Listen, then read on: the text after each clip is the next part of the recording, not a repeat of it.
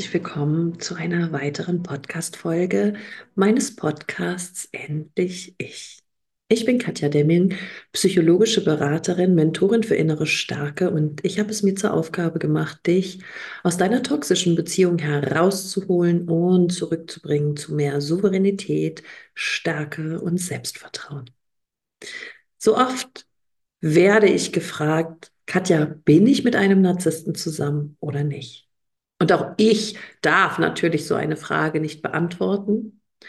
Ich spiegel zurück, überlege bitte, wie empathisch ist dein Partner oder deine Partnerin gerade. Und ich glaube, dass ein wesentliches Merkmal von Narzisstinnen ist, dass die Empathie nicht wirklich da ist.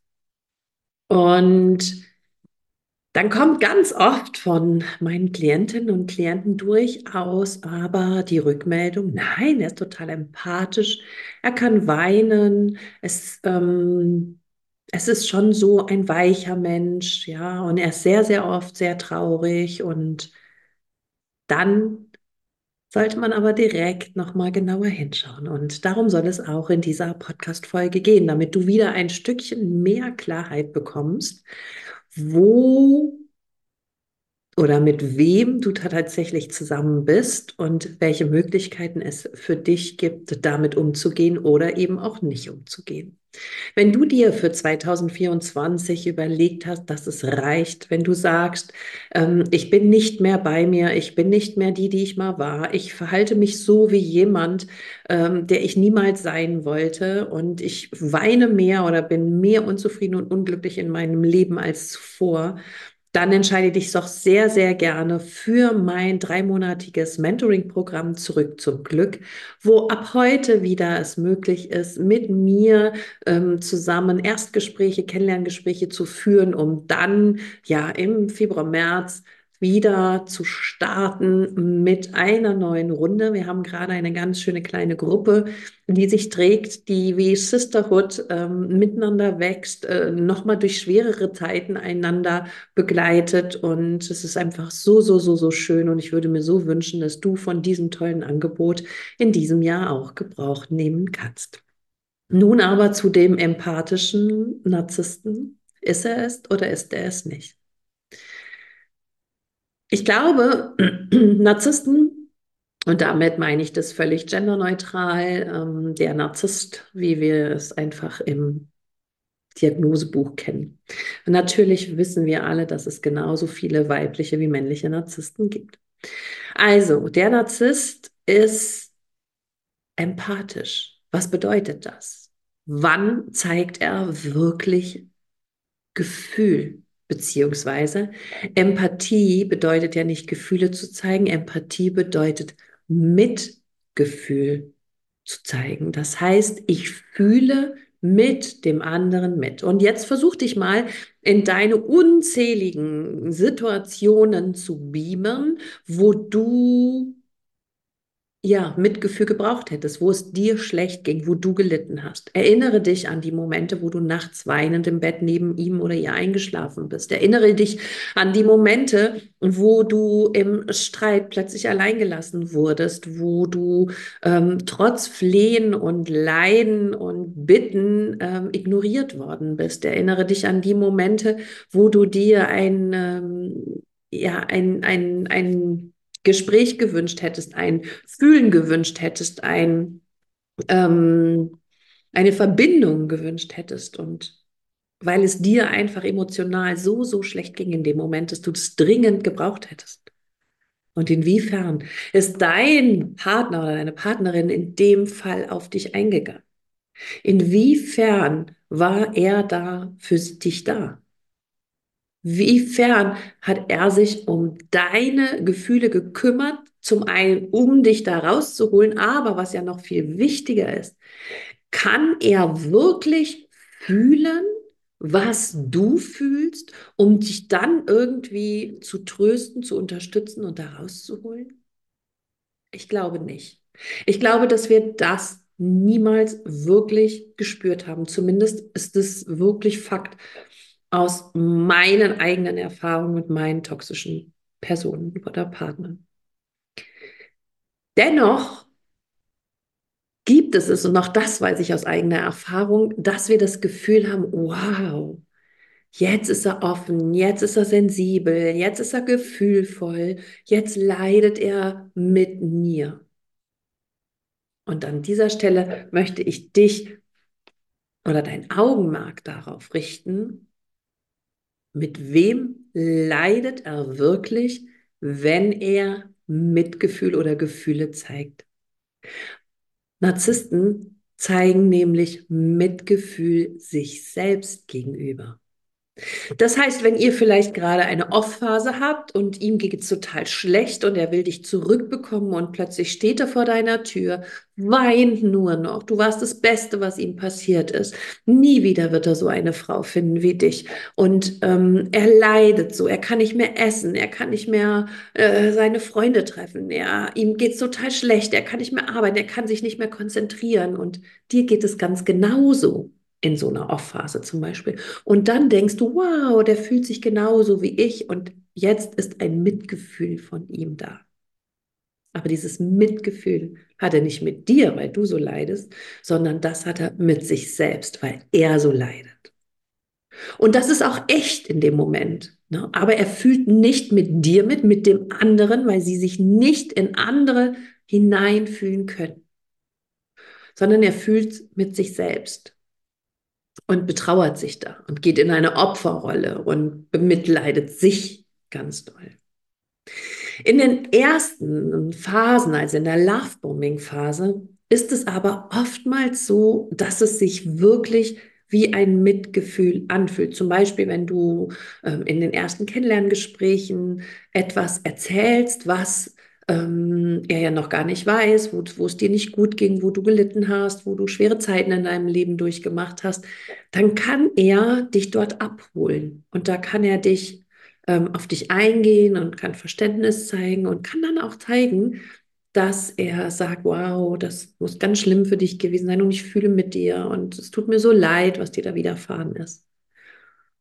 Dieses ist aber auch keine echte Empathie, sondern hierbei handelt es sich darum, dass Narzissten fähig sind, ihre Empathie an und auszuschalten. Beziehungsweise sie spielen sie vor, so wie alles in ihrem Leben ein großes Schauspiel ist. Zumindest das, was schön war oder ist innerhalb einer Beziehung, ist meistens ein nicht authentischer Mensch mit hohen narzisstischen Anteilen. Und er knipst dann die Empathie an, weil er damit was erreichen will, nämlich er möchte dich einfangen, er möchte dir viel, viel Gefühl, Verständnis und Liebe entgegenbringen, damit du das Gefühl hast, wow, so bin ich noch nie verstanden und geliebt und getragen und gefühlt worden.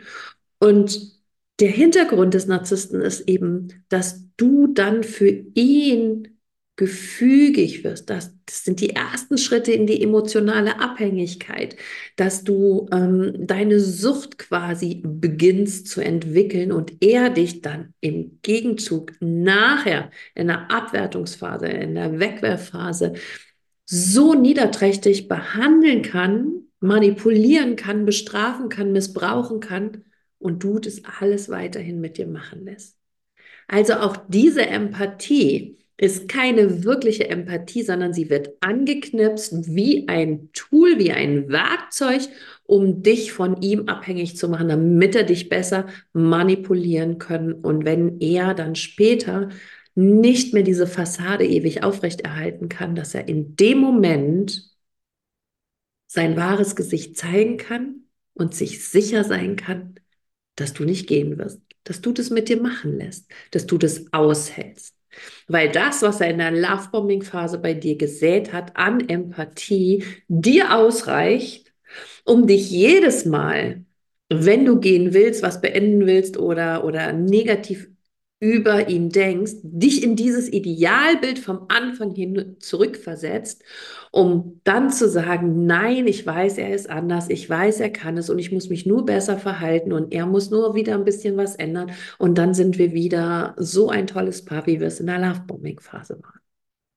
Wenn du schon länger diesen Podcast hörst, dann weißt du, dass das nicht der Fall ist. Dann weißt du, dass das nicht passieren wird. Dann weißt du, dass es diese äh, Idealisierung oder diese Hoffnung nur noch in deinen Gedanken gibt. Denn ein Narzisst wird niemals nach der Lovebombing-Phase nochmal so werden wie in der Lovebombing-Phase. Höchstens mal für kurze Momente, um etwas zu gewinnen, nämlich dich zurückzugewinnen, um wieder eine engere Verbindung herzustellen, weil er vielleicht vorher einfach sich hundsmiserabel dir gegenüber benommen hat oder um an irgendein Ziel zu, zu kommen, was dich dann quasi wieder ähm, abhängiger von ihm macht und ähm, wo er es wieder auch dir äh, oder deiner selbst, deiner Person wieder sicher sein kann.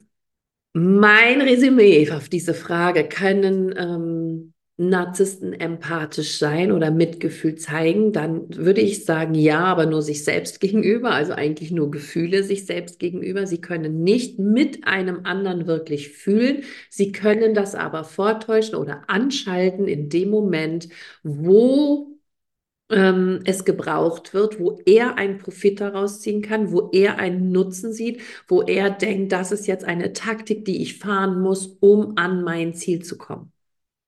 Deswegen bleibe ich dabei, dass Narzissten, ähnlich wie es auch im ICD-10-Code ähm, verankert ist, jetzt in elf Jahren nicht mehr, aber ähm, dass fehlende Empathie eines der wichtigsten Kriterien sind, um zu sehen, ob ein Mensch tatsächlich hohe narzisstische Anteile hat oder nicht.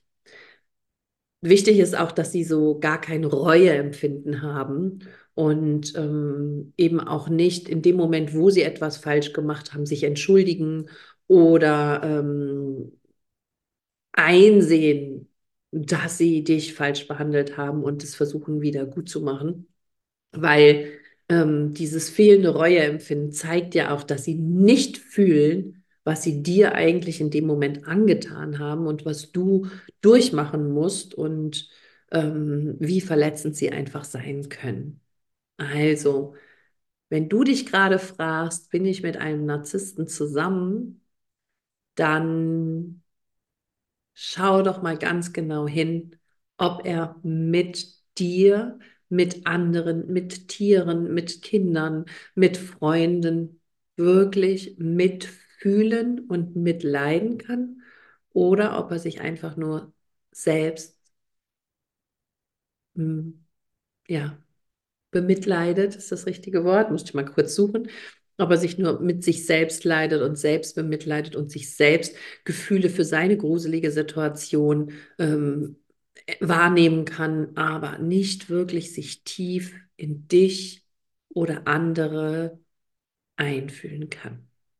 Ich hoffe, dass diese Podcast-Folge dir wieder ein bisschen Klarheit gebracht hat. Wenn sie dir gefällt, dann lass mir gerne ein Like da, einen Daumen hoch. Und wenn du denkst, dass diese Folge durchaus von vielen anderen oder jemandem, den du kennst, gehört werden sollte, dann ähm, ja, leite sie gerne weiter und verteile sie in der Welt, damit so viele wie möglich aus ihrer Ungewissheit herauskommen und immer klarer sehen, in was für einer Beziehung sie sich befinden. In diesem Sinne wünsche ich dir, dass du weiterhin gut für dich sorgst und wenn du möchtest, dass ich dir dabei äh, helfen soll, dich unterstützen kann, schreib mir einfach eine E-Mail an kontakt@katjademming.com. Ich freue mich auf dich. Alles Liebe, deine Katja.